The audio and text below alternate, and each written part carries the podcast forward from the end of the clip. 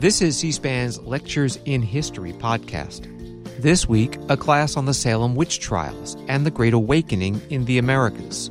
Baylor University professor Thomas Kidd explains how the Salem witch trials and the decline of Puritanism led to an era of traveling preachers and an emphasis on evangelism. We've been talking about the founding of the American colonies, uh, and we're getting now into the into the 1700s. Uh, today and this week, I want to focus mostly on uh, religion in uh, the late colonial period and uh, the coming of the Great Awakening in the 1730s and 40s. And I know this has been on you all's minds since you have a paper coming up ab- about that. So we're going to give some of the background to religion in, in the colonial period and then uh, the lead up to the Great Awakening, some of the overview of what happens in the Great Awakening, uh, and then hopefully that'll that'll set you up better for uh, your your papers. You can see here on the on the screen we have an image of George Whitefield, uh, who is the most famous preacher of the Great Awakening, uh, preaching in London uh, there in the 1730s, 1740s. he is the sensation of the age, but we'll we'll talk more about him when we get there. First, I want to I want to take a look at the, the background to what's happening in, in 18th century America with regard to uh, religion. And we've talked about some of this already before in, in class about the scope of, of religion and religious commitment across the colonies. Um, if you look first at the, at the southern colonies, from uh, Maryland down to Georgia, mostly what we have is a formal commitment to the Church of England um, and the, the, the, Church of England, of course, is, is the national official church of England, of, of Britain.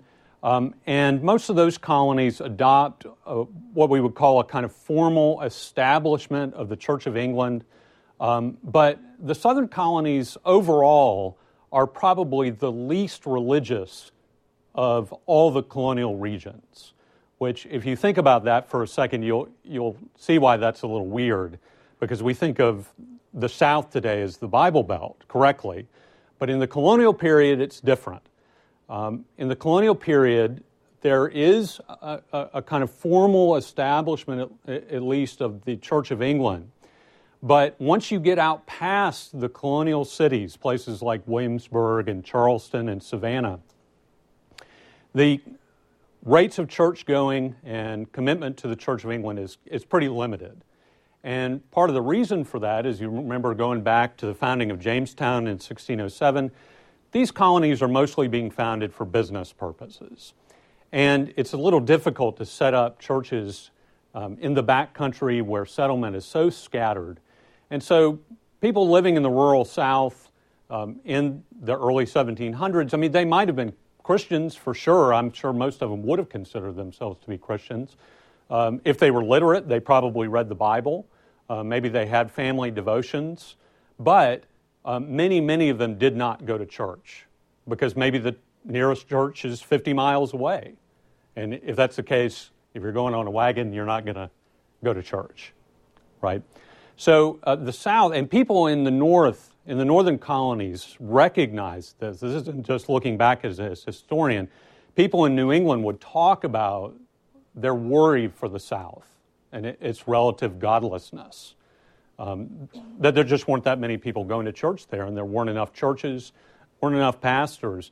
And so the South was really regarded as, as the least religious part of the colonies. The middle colonies, and here we're talking about New Jersey, Pennsylvania, New York, uh, Delaware, is a, a, real mix of different kinds of Christian denominations. Um, you have, and they're often connected to a particular um, ethnicity. So you have Scottish Presbyterians or Scots Irish Presbyterians. Um, you have Dutch Reformed people. These, this is the group who founded New Netherlands in the 1620s, the Dutch Reformed Church.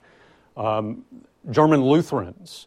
Um, there are Quakers, of course. We've seen that. we there's different Baptist groups in the Middle Colonies. Um, and so the Middle Colonies, I think, is representative of the kind of diversity that you see in modern America, that there's just a lot of different kinds of religious groups, a lot of kinds of ethnicities. Um, sometimes they don't get along with each other, they're competing for adherents, but it's kind of hard to tell the one single linear story of the South and slavery, New England and Puritanism. The middle colonies is just more like, like that. Um, and in New England, when you get into the early 1700s, and when, you, when you're talking about the 18th century, we mean the 1700s, New England sees the decline of Puritanism. And remember, they, they had been founded, Massachusetts, Connecticut especially, these kind of colonies are founded as Puritan colonies. And Puritanism by the early 1700s is in decline. We're now 70, 80 years past the, the time of the founding. And the, the Puritan movement has started to fade away some. Now, historians debate about just how much Puritanism is really declining. Um, some of this may just be talk, um, because you know that, that uh, pastors, especially, but lots of Christians will talk about, oh, you know, our, our, our founders were much more committed than we are. I don't know if you've ever heard that in, in a church service or something, but you know, it used to be so much better, but now we've fallen away. I mean, that, that's, that's a very common rhetorical move that you get in churches, and you started to see that in the New England churches too in the late 1600s, the early 1700s, and it even breeds a type of sermon uh, a characteristic kind of New England sermon that you get in this period that historians call the Jeremiads. The Jeremiads. Now, if, if you know your Bible well enough, you, you'll hear a name in, in that. That's from Jeremiah, um, who was a very gloomy kind of prophet. Um, and he was the sort of prophet that said to Israel, uh, You've fallen away from God. You need to straighten up, or else judgment is coming. And that kind of sermon became very common in New England too, starting in the, say, 1670s, 1680s, early 1700s. The pastors would say, You've fallen away from your first love. You've fallen away from that original mission of the founding Puritan generation of the 1630s. And you need to turn around, turn back to God, and renew your devotion to the Lord. Now, how reflective this is of actual reality on the ground. I mean, had the people really turned away from God? It's sort of hard to know how to measure that. Um, it's hard, obviously, to ju- judge people's hearts. But there is some evidence that at least New England is becoming more diverse, not just exclusively Puritan. You may, may remember that we talked about it, that in the 1690s, England started requiring uh, Massachusetts to tolerate other kinds of Protestants. And you, you, not just Puritans, but now you have to tolerate Quakers and Baptists and other kinds of Protestant groups. Um, there are some intriguing uh, pieces of evidence about rising, um, at least access to sort of immorality and so forth. In, six, in the 1680s, it looks like the Boston probably gets its first a brothel. Um, you know, the characteristic of colonial cities and London and so forth at the time. Um, but you know, Puritan Boston gets a brothel, you know, a house of prostitution.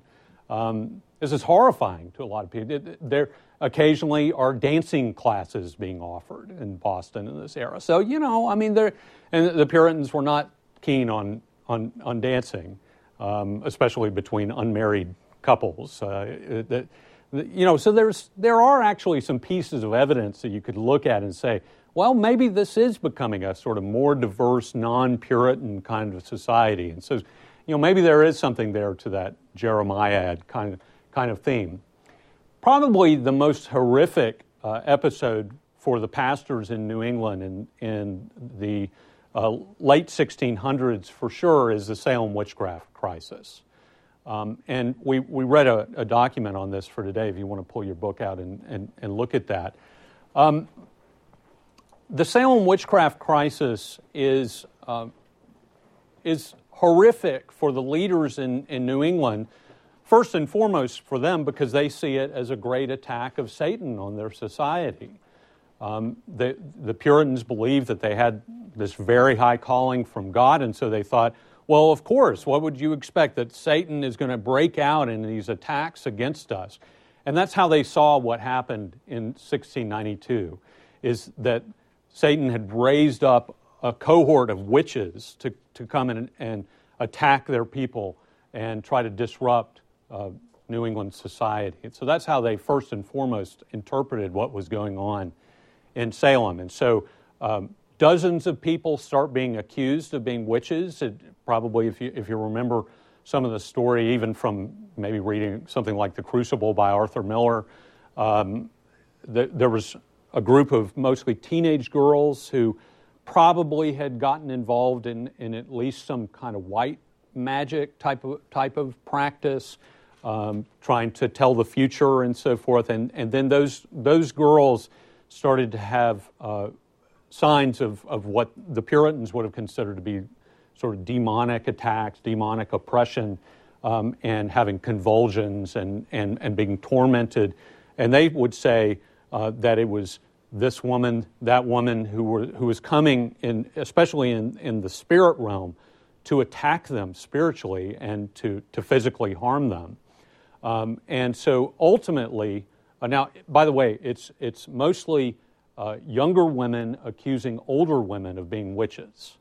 So um, it, almost all the accused are women, but almost all the accusers are women too. And so one, one interesting um, historical investigation that some historians have engaged in is what was this a kind of you know, what you would call misogynistic episode where a woman hating kind of you know, gender episode of, of uh, you know, loathing of, of women, especially these kind of older women who were you know, difficult to deal with, maybe had gotten into altercations with their neighbors and so forth. Um, and that's an interesting thesis, but, but one kind of problem with it is it's, is it's almost always uh, women, too, who are accusing. It would be a little more convenient if it was men accusing women to read it as an, a misogynistic uh, episode.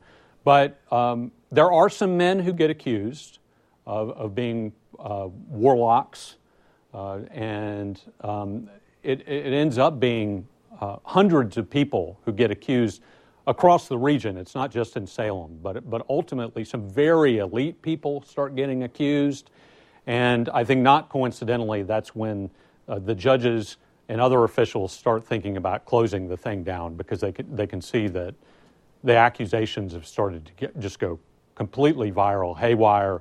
And they said, wait, wait a minute, there's, it's too many people and they start to doubt some, uh, some aspects of the trials. Now, uh, everyone in Salem, in, in New England, I think approaching 100% of everybody, believes that witches exist. So even the critics of the trials um, are, are saying, well, now, we know that witches exist, but there are problems that we have with the way that the trials are being run. Okay? And, and we'll talk about why in a minute. But that's, that's a really important aspect to understand is this is not, um, you, you, know, the Puritans who, in their religious fervor, uh, believe in the existence of witches, and then standing outside of that, you know, you have these skeptics who say, "You fools, don't you realize?" No, everybody realizes or believes at the time that the supernatural is real and that at least in isolated cases that people can make a covenant with the devil in order to have malevolent spiritual power and so to be able to cast spells on people and maybe to torment them in, in the spirit realm at least. Okay so let's let's take a look at this document and i'll get you to give me some comments uh, about this. Um, on, on page 43 in your book you see we have uh, Tituba, who they call an Indian woman. Now, it, it, it's debatable exactly who Tituba was, but she seems to have been uh, maybe an indentured servant or slave in the household of one of the pastors who's involved. And when they say Indian, um, we think that it might, might mean Native American, partly Native American, but it's more likely that she's probably from the Caribbean. Okay, so you remember when Columbus he came, he says that this is the Indies. So um, sometimes when they said an Indian, that meant somebody from the Caribbean. Um, and so we don't we don't know a whole lot about Tituba other than these testimonies. Um, but she's being interrogated, and, uh, and they start off on page 44, and they say, the judge says to her, Tituba, what evil spirit have you familiarity with? And she says, None.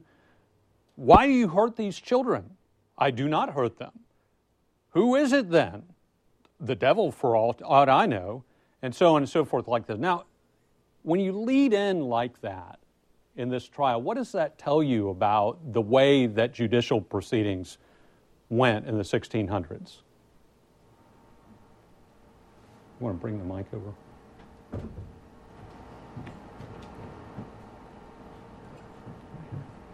What does that tell you? Uh, it's very face value. There's no like evidence to back it up. It's just straight up asking and seeing if it happened. And yeah, I mean it's very matter of fact, including yeah. about the spiritual dynamic yes. too. I mean they're very willing to take testimony about what the devil is doing. What else does it tell you about judicial proceedings in the 1600s?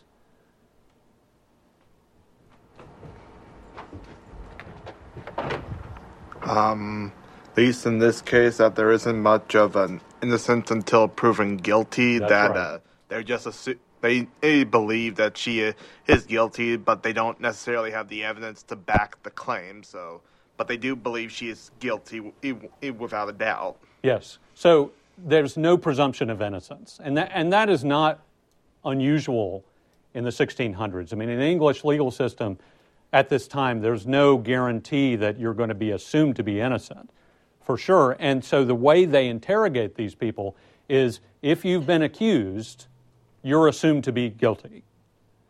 And so what they're really trying to do is to get her to admit that she's guilty. And you may have picked it up that she initially says, as we saw here, I didn't hurt them. But it's not too long into the interrogations that she goes ahead and admits that she is a witch. Now, whether she is doing this because she wants to be let off, because it, it, it, becomes clear that the people who won't admit that they're witches are the most likely to get executed. So you're in a kind of catch 22 here about, well, should I go ahead and admit it, even if you don't actually believe that you're a witch? But it could be that in some of these cases, maybe in Tituba's case, some of these people may have actually been engaged in what they thought of as at least magical practices. Um, and, they, and there may be a few of them who actually did regard themselves as witches. So that makes it a real conundrum about how to run these things. I mean, because if you have people who consider themselves to be witches, you know, in a society where everybody believes in witches, then that becomes a law enforcement matter, doesn't it?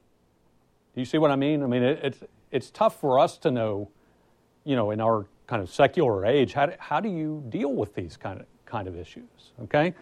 Um, and so if you look on further, uh, they say, well, what's this appearance you see?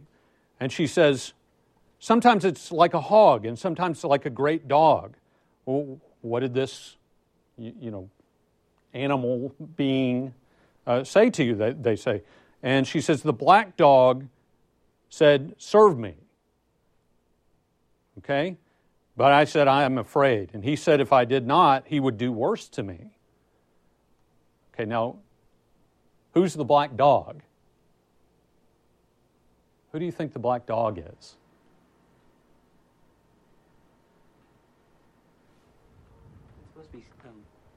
Is it supposed to be Satan? I think so. I think I, you know maybe a demon, but but probably the devil who's taken on this kind of animal uh, specter. Now, when she's testifying about this, and lots of people testified along these lines, either this animal spirit attacked me, talked to me, or at the bottom of the page, um, she's talking about what else have you seen? Two rats, a red rat and a black rat, and then. Do you see who it is that torments these children now? Yes, it's goody good, good wife good. Uh, she hurts them in her own shape. So she's come to them in the spirit and she's tormenting them in the spirit realm, but it can have physical consequences.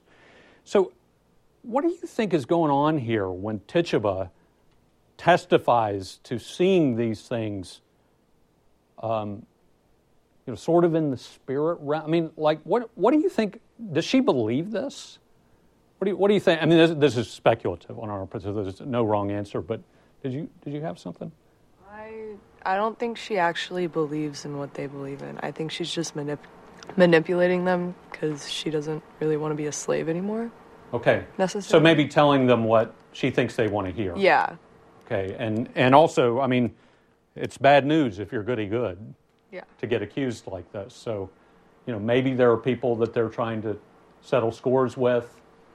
Um, do you think that uh, most of these accusations are people who are thinking consciously, I'm going to lie about the accusations? And again, this, this is, there's no right answer on this, so this is just speculative. Or do you think that there are people who are so deeply convinced that witchcraft and I mean, this is a traditional Christian belief, at least in demons, right? I mean, like demons are in the Bible, and you, know, I mean, so remember their mentality, 1600s, it's medieval mentality in effect. So, do you think that there are people who really do believe in these kind of things, or is it just a big sham? What do you, what do you think? Hold on, just okay. I think that there probably are some people who generally like do like believe in it, but I think the people who are like are being accused of it at that point in time, they probably don't go into it thinking like, yeah, I'm going to lie about this, but when they're put on the spot, they probably just get so desperate that they don't want to like get in trouble for something that didn't happen, like they, that they didn't do. They probably just end up pushing the blame on, blame onto someone else. Yeah. And I I think we can verify that. I mean, I, I think you're right. And, and there are cases where late in the trials, some people start recanting their testimony. And among the things that they say is, I was put under so much pressure. Um, and I think some of them would say, I even started kind of imagining that things were happening to me. But now that I think about it, I'm not sure I actually saw But, but some people definitely say they were put under so much psychological duress that they just went ahead and admitted to things that they, they knew weren't really true.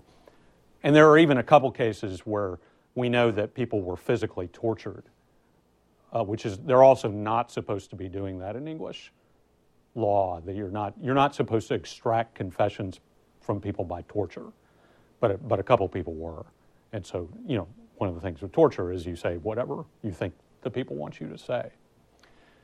But I think I think it's true. I think I think that, that there probably are some people, and it's hard to know exactly what their mentality is, you know, but that they, they think something is happening to them spiritually like this. And of course, everybody involved um, pretty much believed that the devil was doing something in these trials, either making covenants with these witches or duping the people, deceiving the people who are making the accusations. The opponent said, How do you know that the devil isn't deceiving people and, into believing that these attacks are real? So it's tough to interpret this. But in the end, um, 19 people uh, were executed for being witches. Um, most of them were uh, executed by hanging. Um, one poor man was uh, pressed to death with boulders uh, until he suffocated. They were, they were trying to get him to, and there's an instance of torture, they were trying to get him to admit that he was a witch, um, and he wouldn't. Uh, so it's a tragic situation. Uh, a few dogs were executed under suspicion of being uh, witches' familiars, you know, because a witch has a little animal companion that goes along with the, the witch and, and uh, does their bidding and so forth. So there were a few dogs that got executed as part of it. But by the end, um, most people involved, even some of the judges, realize that taking testimony um, about a person's spirit, uh, their, their specter, as they would call it, that, that taking testimony about this person's specter coming to me and encouraging me to sign the devil's book, to, their specter came to me and physically tormented to me. The, the judges, even some of the judges said, that's not enough to convict somebody of witchcraft and, and so we, we need to take a step back from all, so they shut things down. But by that point, 19 people had died. Um, by far the biggest outbreak of witchcraft in the colonial American period. Most cases before and after this uh, were just one person being accused. Um, and there were uh, witchcraft episodes after this, um, but they were kind of on their way out by, by this point, partly because of the embarrassment of Salem. Okay? So, um, Salem is, is definitely uh, feeding into a broader sense in the late 1600s, early 1700s of religious crisis in the colonies, especially in New England. Um, and New England, again, is, is kind of the easiest story to tell about the coming of the Great Awakening because there's such a linear colonial story in New England of the Puritan founding, the decline of Puritanism, a sense of building religious crisis in the early 1700s, and then in the 1730s and 40s, an outburst of new religious commitment um, as signaled in the Great Awakening. So, a lot of what I'm going to talk about about the background to the Great Awakening is really tracing the story most specifically of colonial New England, which is the epicenter of the Great Awakening in America, um, but the other colonies are definitely affected by the, the Great Awakening. Okay? So, why, why do they have a sense of, of religious crisis? Um, well, one reason uh, you see here is, is a, a, rise apparently in greed, immorality. We've already talked about this, about uh, the signs that people were falling away from their Puritan commitment. Um, the pastors are talking all the time about how people are consumed with business affairs and are forgetting about their love for God. Um, they're worried that the, that society is becoming dominated by greed, business, um, and uh, the kinds of immorality that they see coming along with that. Um, another reason for the sense of religious crisis is the rise of what we call Enlightenment thought. And a, a, related trend, which is the rise of rational theology, quote unquote. Um, now, the, the Enlightenment, a term I'm, I'm, sure you've come across before in, in other classes, is a controversial term among historians. Historians are, these days, are not necessarily so keen on talking about the Enlightenment as if it's just one thing, capital E, that works the same way everywhere. We know for sure that there are different kinds of enlightenment depending on whether you're in, say, France or you're in Scotland or you're in America.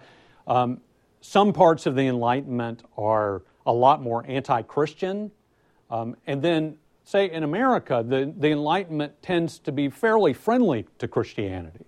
It's just that we'll have maybe a, a, little bit of an updated version of Christianity, a little more modern version of Christianity, but most of the advocates of the Enlightenment would say, well, of course we're, we're Christian. Christianity is the best religion of all, and it accords with rationality and modern learning. Uh, so they wouldn't have seen uh, a, a, tension between those things. Um, one of the ways that this plays out is there, there's a growing tendency to explain things uh, naturally. Um, and, and for sure, um, when you compare the mentality of Americans from, say, 1692, when the Salem witchcraft trials happened, to, say, 1800 in the years after the American Revolution, something has definitely changed on a popular level. Now, there's still people who believe in strong supernaturalism, and even in things like witchcraft. But if you go from 1692 to 1700 to 1750 to 1800, there's a declining tendency to see things in exclusively supernatural terms. So, uh, say your cow dies unexpectedly. your cow's fine one day, and the next day the cow is frothing at the mouth and keels over and dies. What do you think has happened? Right? In 1692, you might think, especially if you've had a recent argument with sort of a spooky neighbor, that a spell has been cast on your cow. And, and you don't, you know, it's just reflexive. I mean, that's the world you live in, is a world of wonders and magic and these kind of things. And, and so you might just think maybe it's a malevolent, you know, spiritual attack on me my, and my livestock. Um, in 1800, some people might still think that, but it's a lot more likely that people will think, oh, well, they just, they got a disease. These things happen. Uh, there's a medical reason for it. You may not still have a very good medical explanation for it, um, but you tend to think about it not in terms of spiritual powers, but just the natural world. These things happen. There's not really any explanation for it. Uh, it's not that, that, God is getting us or witch is getting us or something like that. It's just my cow got sick and died. That's a very important mental change, though, isn't it? I mean, th- this is the, you know, you see in that the beginnings of the modern secular world. Where even today, many, you know, devout religious people, if something bad happens to them, they don't naturally think it's a spiritual attack on them. Some, some people might, but most people think, well, what can you do? Bad things happen. Okay? And in theology, um, there's a related tendency to say, we still study theology, we still want to understand God as best we can, but anything we believe biblically about God must accord with rationality. Okay? And so you take something like the doctrine of predestination, which we've talked about with the Puritans, uh, where God um, elects only certain people to be saved and leaves everybody else to their own devices, which means judgment and damnation. Well, the rational theologians say, to my mind, that doesn't make sense. I don't think God would act like that. I think God would give people all the freedom to decide for themselves whether to believe or not. That accords with normal standards of rationality. But you can see what's happening, I'm sure some of you may agree with that, but, but you can see what you've done is there's a little step towards a kind of human centered type of theology because God must be understandable, God must be accessible, God must live up to kind of our standards of rationality, and that starts to influence the way that you interpret the Bible. Okay? Now, that sort of theology, uh, rational theology, had become dominant at Harvard College um, by the early 1700s. Now, Harvard had been founded, the first American college, founded almost exclusively for training Puritan pastors um, in the 1630s.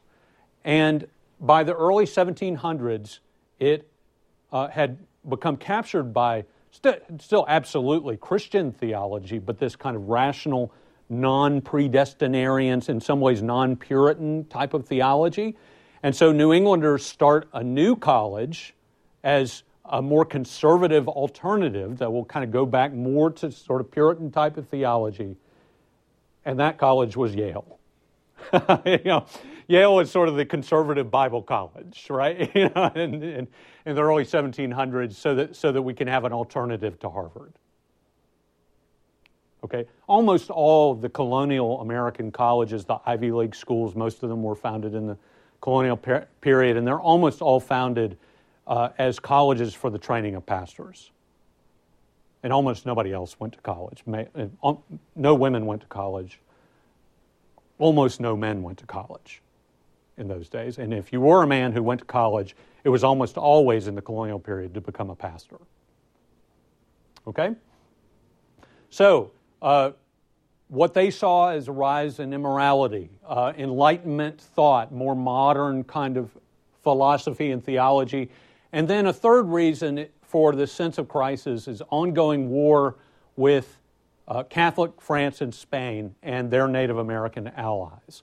Starting in the 1690s, um, the colonies, but especially New England, go through a couple of generations of imperial war between Britain and the British colonies, and then either France or, or Spain. And in New England, the main issue is uh, fighting against the forces of France coming out of Canada or New France, what they call what they called New France. There's no natural boundary there.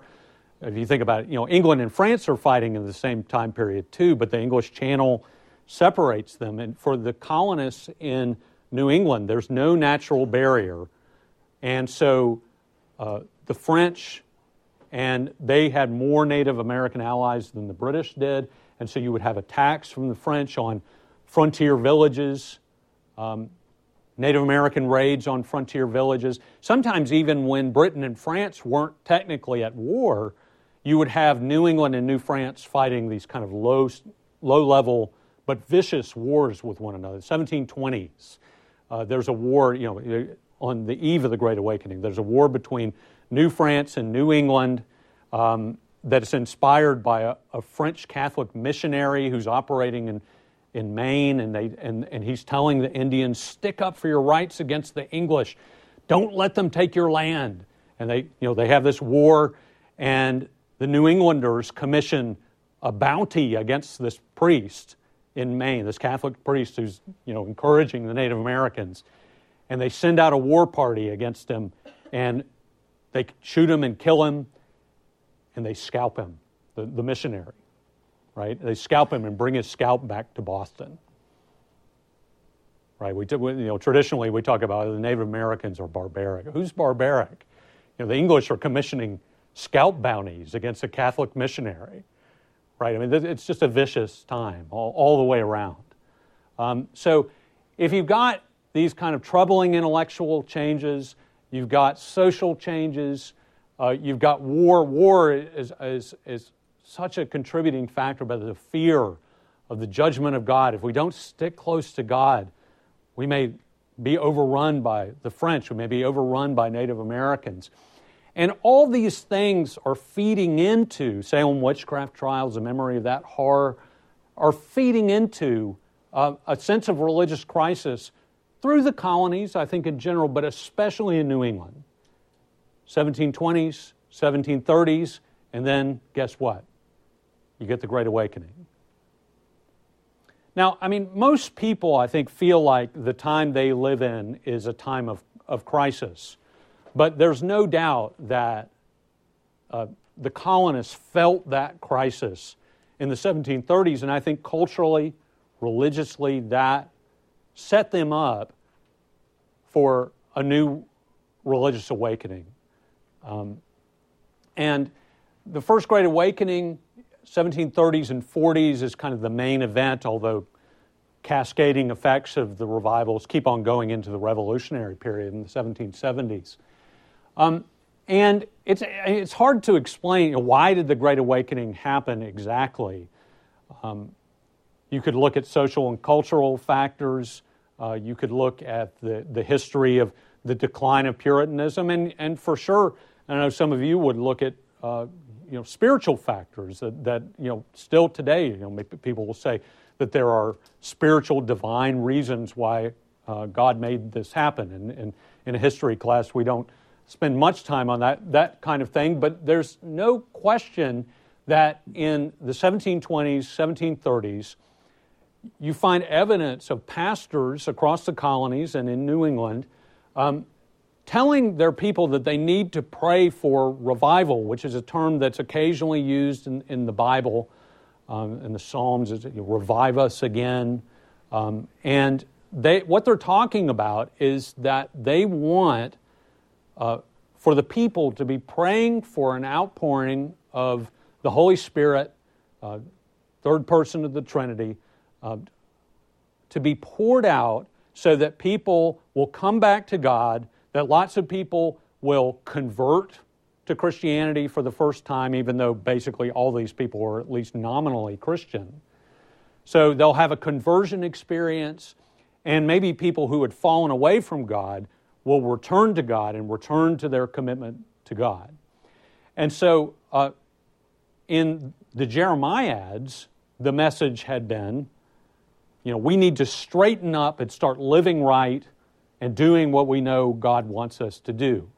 In the 1720s and 30s, they tweak the message just a little bit and they, and they say, We're so far gone that what we need is divine rescue right? We don't, it's not about morality anymore. What, what we need is a revival created by God through the Holy Spirit. We need that to change our society. And so I think we can reasonably uh, expect that if pastors are calling on people to pray like this, that some people were responding to the pastor's calls and praying for revival. And so in the 1730s and 40s, revival comes in a big way.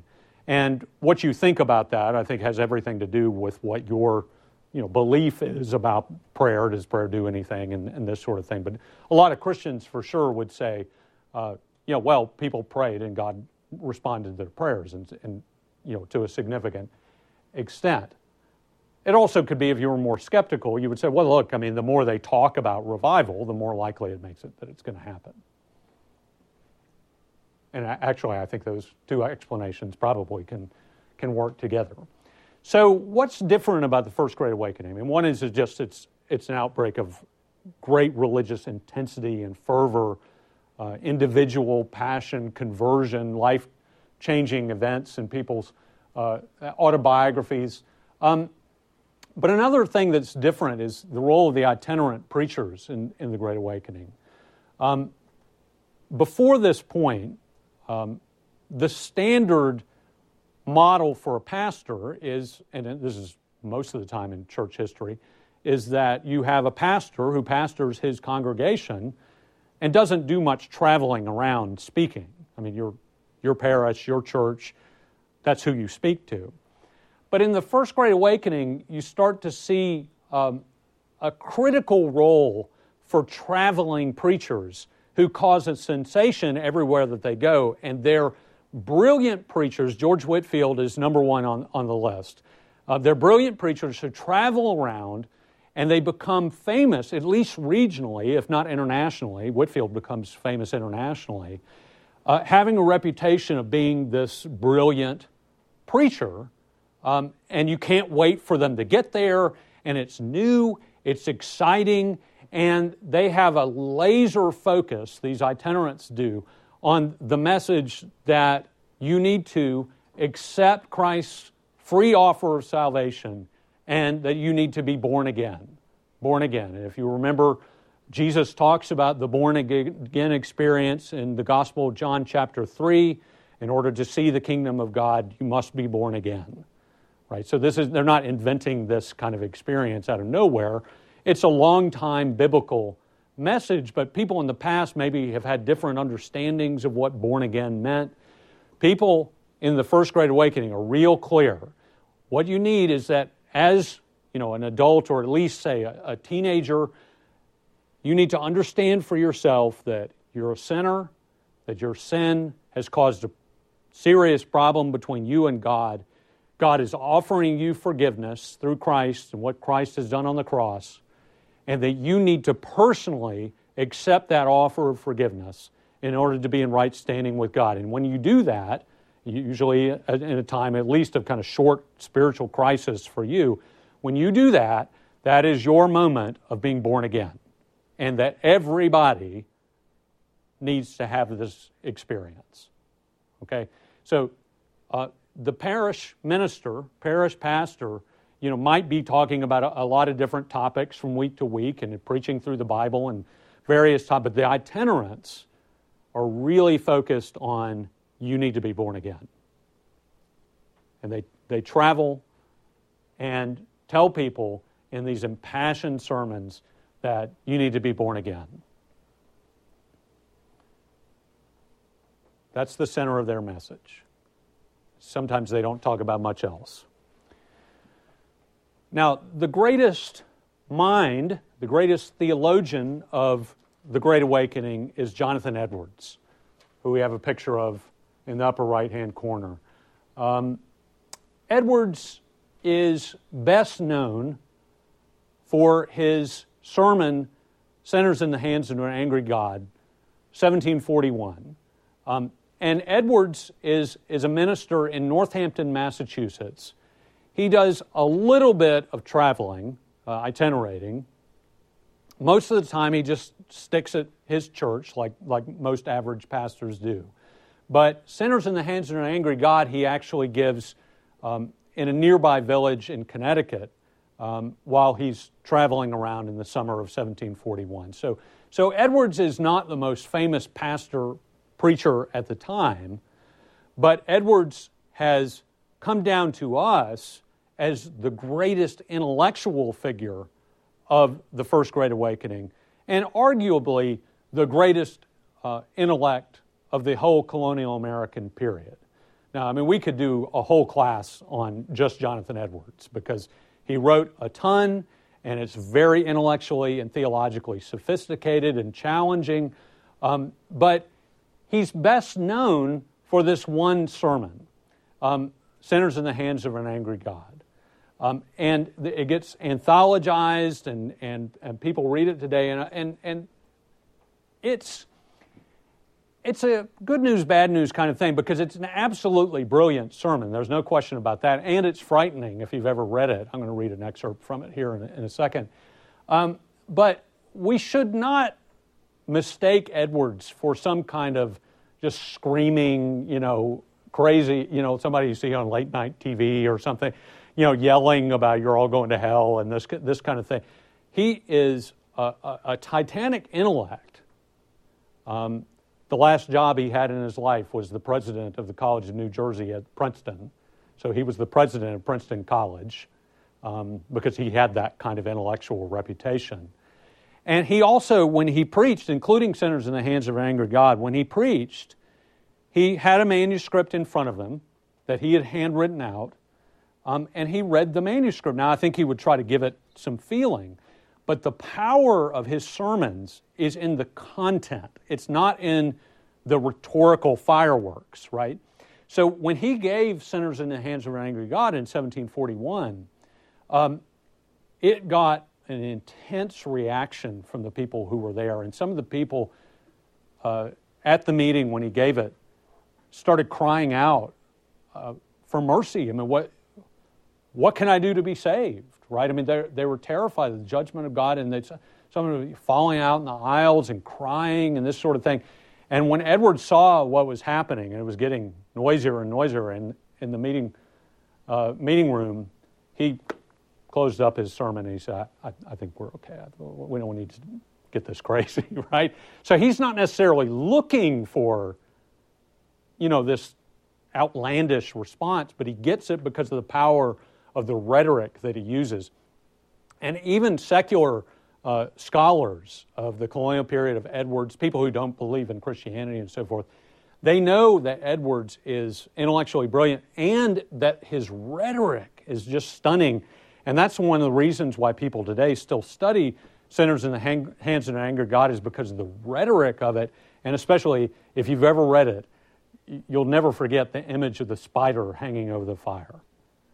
Do you remember this? Have you read it in an anthology? He says in this, I'll just read a, a, a couple paragraphs here. He says, Your wickedness makes you, as it were, heavy as lead, and, tend downward, and to tend downwards with great weight and pressure towards hell. And if God should let you go, you would immediately sink and swiftly descend and plunge into the bottomless gulf. And then he says, the God who holds you over the pit of hell, much as one holds a spider or some loathsome insect over the fire, abhors you and is dreadfully provoked. His wrath towards you burns like fire. He looks upon you as worthy of nothing else but to be cast into the fire. He is of purer eyes than to bear you in his sight. You are 10,000 times as abominable in his eyes as the most hateful, venomous serpent is in ours. You have offended him infinitely more than ever a stubborn rebel did his prince. And yet, and yet, tis nothing but his hand that holds you from falling into the fire every moment. So you see the contrast between God's judgment and God's grace both very intense. And he says, How dreadful is the state of those that are daily and hourly in danger of this great wrath and infinite misery. But this is the dismal case of every soul in this congregation that has not been born again. You see what I'm saying? So we lay out people's desperate case because of their sin, and you say, the rescue is available to you through being born again. That's the basic content of virtually every Great Awakening sermon. Laser focus. You need to be born again. Okay? And you can imagine people, I mean, he's talking, the, it's frightening, isn't it? I mean, the, the pit of hell, the, the insect over the fire, and what if he lets you go? What if he lets you go? Uh, and you can imagine people falling out. And they're as sure about this as we're sure about the sun coming up in the morning. I mean, the, the, this is absolutely no doubt this is true to them. They don't have any doubt, and they, they want to make sure they're right with God.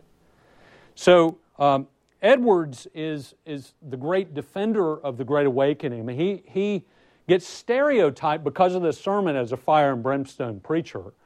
Uh, most of his, sermons are not like this, I have to say. I mean, he preaches a lot more about the love of God than he does about the judgment of God.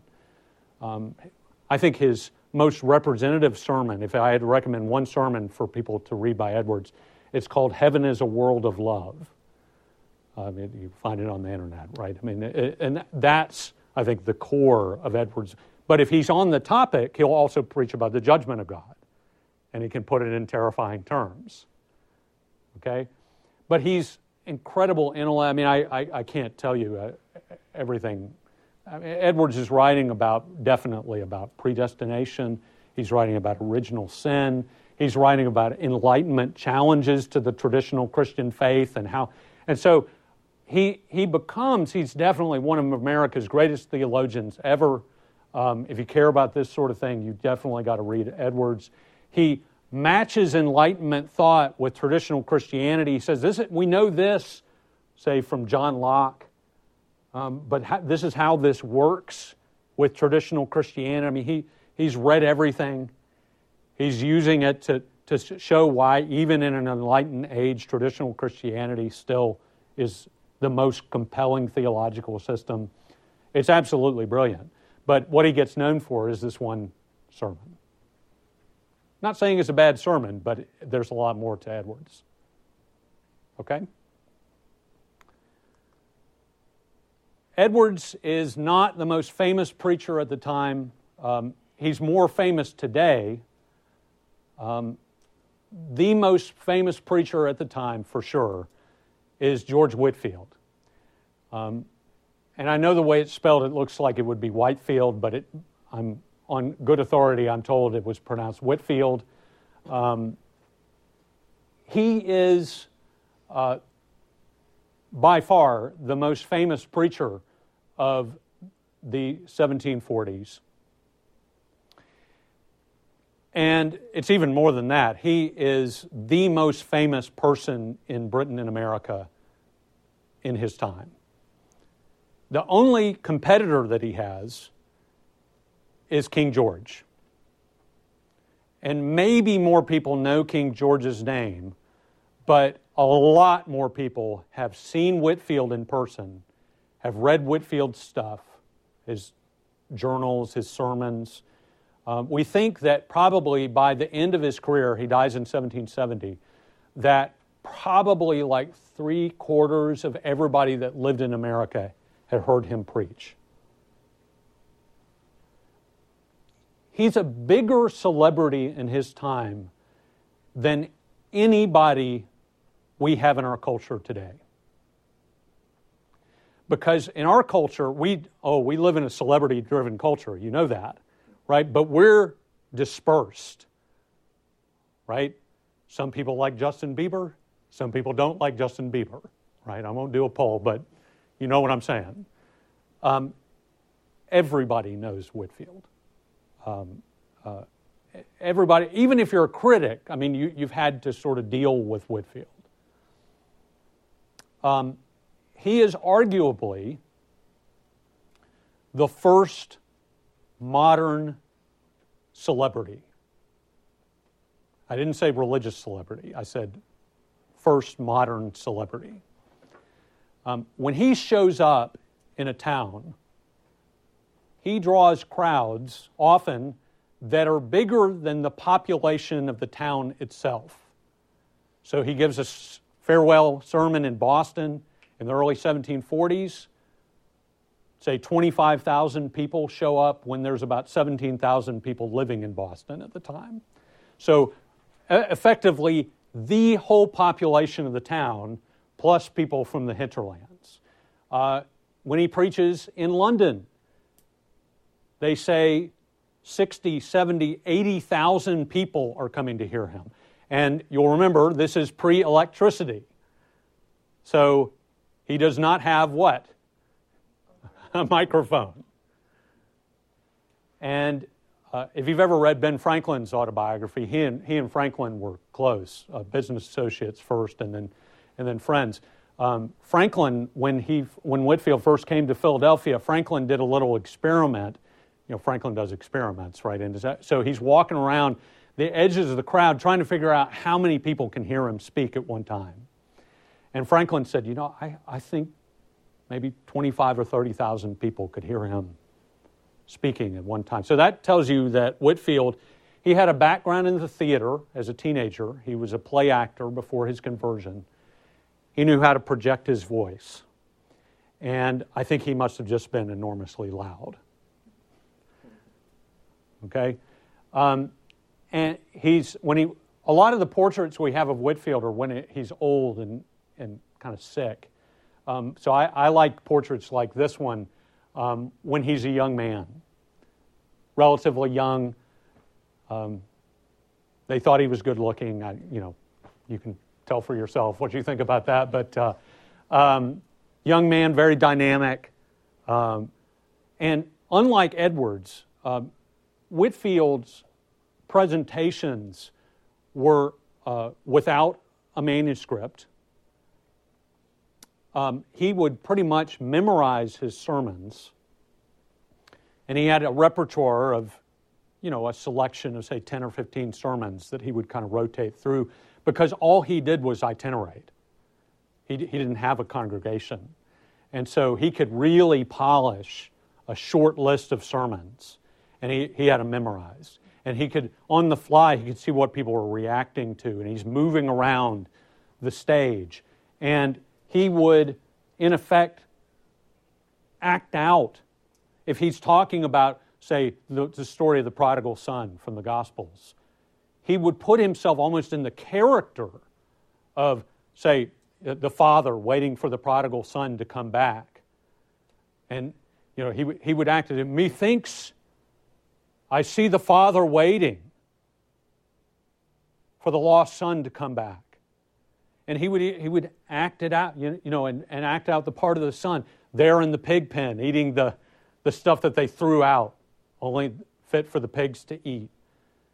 He's acting these things. And sometimes he would even be you know, weeping the way that an actor weeps. Not, not because it's fake, but because he's into the, the story.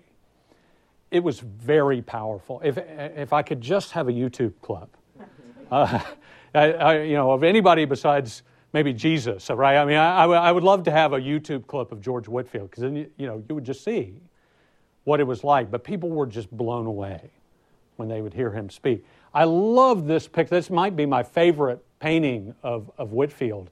Um, and it's because of the woman. Um, not so much, I like it that it's young Whitefield, but I, I love the woman in this. See, you know, she's like, I can't believe I'm in the front row of a Whitefield meeting, right? And she, she's, you know, she's smitten. I mean, we, we think this may be a portrait of Whitefield's wife. Uh, he was married, they weren't together very often because he was always on the road. Um, but you, you can tell, I mean, she's, she's smitten. I mean, th- this, is, this is the first British sensation. I, am not, it's not trivializing it to say this is, this is like the Beatles um, in, in a much later electronic age, but that's the kind of effect that Whitefield had on people. Obviously, a very different message. But this is, this is revival for sure, but there's a celebrity sensation that he creates. So, huge responses, huge crowds, reports that he's coming, you know, months in advance. Got to get there early. right? And they would tell people, park your horses at, the, at the margins of the crowd so that more people can get in. It's a mosh pit, right, being up, up front. I mean, it's p- packed together as close as you can get. If you were on the margins of the crowd, you want to be, you know, just off in the distance, you could hear him preach. But hey, it's a Whitefield event. Uh, Britain, America, had never seen anything like this before. The reason why Whitefield is not more famous today, I mean, he's known, uh, and they're you know kind of Christian devotees of, of, of, of Whitefield, but is because his brilliance was encapsulated in the sermon as delivered. You had to be there to really get it. Um, I've written a book on Whitefield, and I have this sense that I still don't quite get it because I don't have my YouTube clip. Right? Um, where Edwards' brilliance is captured on the printed page. You didn't have to be there for Edwards because it, it's his ideas, and they, they're captured on the, on the page. Okay? So the First Great Awakening is obviously this, this renewal of religious fervor. Um, and to people who are not into this sort of thing, people who are not Christian, not, not religious, not devout themselves, it, it may seem like, well, this is sort of this quaint thing that happened in the 1730s and 40s, worth knowing about, but maybe not that interesting to people on the outside. But I would say that the Great Awakening is also significant because of the controversy, culturally, socially, that it creates. It is extraordinarily controversial and disruptive in colonial society. It is the biggest upheaval in the British colonies before the, the American Revolution, happening 30 years before the American Revolution. It's the biggest social upheaval in the colonies before the American Revolution. So, even from a secular perspective, this is a big deal. Um, part of the reason for this is because during the Great Awakening, pastors are getting challenged like they never have before. Of course, in the 1730s, 1740s, being a pastor is a very socially respected office. And if you have a state church, an established religion, then the pastor is on the government payroll, and he's a representative of the government as, as well as the church. And so if you attack the pastor, you're attacking a representative of the state. And that just never was done, at least not very often, before the Great Awakening. But some of the itinerants, even Whitefield from time to time, especially early on, would suggest incredibly controversial things about the official ministers, and he would say, You know, your pastor is not very supportive of the revivals, is he? He's uncomfortable with this new work of God that's broken out. Do you know why that might be? I think it's because your pastor himself may not actually be a converted Christian. Now, that's a rude thing to say about a pastor, isn't it? I mean, you know, this, this is, and the pastor does not like this. The pastor is extremely offended to have these touring itinerants come around, come into town, maybe even stand up in the pulpit of your church and say, I think your pastor may not even be converted, and that's why he's not sufficiently supportive of the revivals. No one's ever spoken about pastors this way before. Extremely controversial. The radical pe- preachers, um, the ones who are just really inflammatory, example is James Davenport, who you all will have read about. He's the most radical, controversial preacher in New England. He goes into churches early on and he starts naming names. I've got a list here of all the pastors in Boston who are not converted. They're going to hell. Can you imagine? I mean, especially in the colonial world, someone showing up and saying that sort of thing. they start passing laws against itinerants like this, telling them that they cannot go uninvited into a pastor's pulpit. They'll be arrested if they do. So this is becoming a legal political controversy. Okay? Another reason it's controversial is because you start to see some common people, usually men, but even occasionally women, who believe that they should be able to preach without a formal education. The way this works is that they say, Look, I know I'm converted. I know I'm born again. I know when it happened. It happened three months ago. I'm filled with the Holy Spirit. My pastor is not supportive of the revivals. I'm not even sure he's a converted Christian. I should be able to preach. It doesn't matter whether I have gone to Harvard or Yale or Oxford or Cambridge. That doesn't matter. What matters is that you're filled with the Holy Spirit and that you're supportive of the work of God. So, farmers, you know, who don't go to college, for sure. Uh, occasionally, Native Americans who are converted in the revivals. Occasionally, slaves start standing up in the meeting and saying, I have a word from God for you. And pastors like James Davenport will say, Listen to this brother, listen to this sister. She has something to say to us that's from the Lord.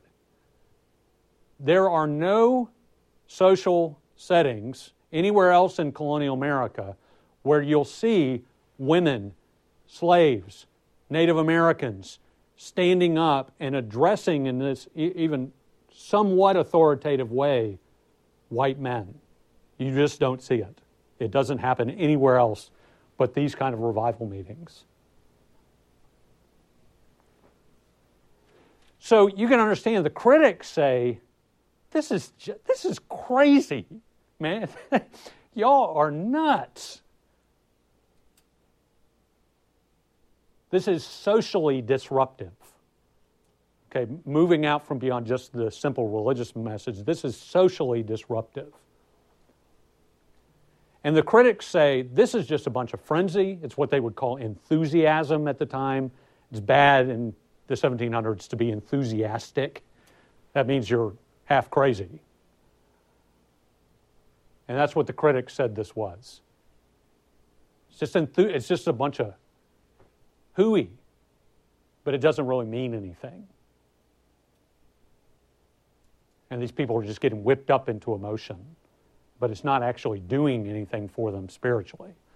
The critics say, you know, what we need is love, charity, devotion to your pastor. All right. What difference does the Great Awakening make? Um, one of the most obvious differences is that the Great Awakening brings about a, a sea change in which churches are the most popular and prominent. And this is a, a, change that continues on into the 1800s as part of the Second Great Awakening. Um, in the colonial period, the most prominent churches are the Church of England, um, the Congregationalist Church, which is the Church of the Puritans, and some other denominations like that. Um, in the Great Awakening, you start to see the emergence of new denominations that are eventually going to become the largest Protestant churches in America. Um, especially, most notably, the Baptist churches, which have been around for a while, but they're pretty small, isolated. Um, they start to become more popular because of the Great Awakening and evangelistic. And one of the first places that the Baptists send missionaries coming out of the Great Awakening is guess where? The South. Right, so the Great Awakening starts to begin the process by which the South would become much more heavily Christian. And some of the most popular churches, of course, in the South are going to be the Baptists and then the Methodists. The Methodists are a movement first within the Church of England, Whitefield is a Methodist. You may know the name John Wesley, who becomes sort of the founding father of Methodism. He's almost always in Britain, but Wesley's missionaries and pastors start to become active in the First Great Awakening, and especially after the American Revolution, the Methodists go out on the frontier and establish eventually thousands of new churches, so that by the time of the Civil War, the Methodists have gone from being non existent at the beginning of the First Great Awakening to, by the time of the Civil War, they're the largest Protestant denomination in America. So, the Congregationalists, the Church of England, Anglican Church, what comes to be known as the Episcopal Church, they're kind of left behind in, term of, in terms of numbers. And the Baptists and Methodists come to the fore. Obviously, for Baylor, that is significant. The Baptists get as far out as Central Texas by the 1840s and are establishing not only churches, but a college, Baylor. Okay? So that's pretty important to us. Um, the revivals, as you can see, begin in New England and the middle, middle colonies, New Jersey, Pennsylvania, very heavily affected by the revivals, slowly spread into the southern colonies by the 1750s. Um, they're also happening in Britain and in continental Europe. The Great Awakening, I've talked exclusively about America today, but it is an international phenomenon. Okay? Um, it is a transatlantic event, seen most obviously in the person of Whitefield, who is from Britain, but he comes to America seven times.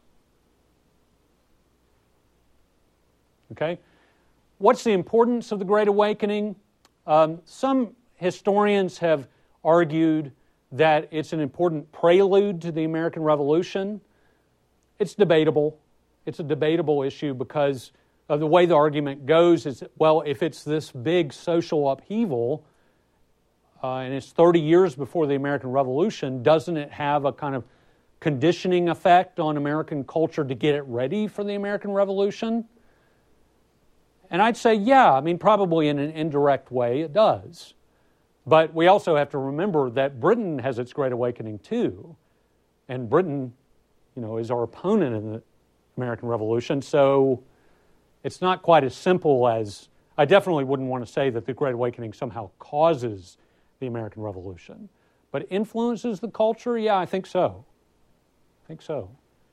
And then for sure, I mean, uh, you're on more solid ground if you say, well, the Great Awakening inaugurated um, this evangelical movement within Christianity, which remains in some kind of different forms. It's taken twists and turns, you know, Billy Graham and people like this in the 20th century, you know, di- different formats and so forth. But really, Whitefield is the beginning of this sort of evangelical movement within Christianity that, especially when you look at it in global context, is enormously significant today um, and shows no sign of slowing down, and in many parts of the world continues to be growing. And some of the leaders in places like sub Saharan Africa and so forth, the evangelical movement, guess what? They look to people like George Whitefield and Jonathan Edwards as examples. So I think there's a, a sort of continuity in the evangelical movement from at least the 1730s and 40s right on through today. So, for sure, that's a reason why the Great Awakening is significant. Okay? All right, that's all I have for today. Thank you, and let me know if you have any questions about your paper, okay? Thanks for listening to C SPAN's Lectures in History. Be sure to check out our After Words podcast. This week, our guest is author Robin DiAngelo, whose book, Nice Racism How Progressive White People Perpetuate Racial Harm, looks at how well intentioned white people can inadvertently cause racial harm with the culture of niceness. Find it wherever you listen to podcasts.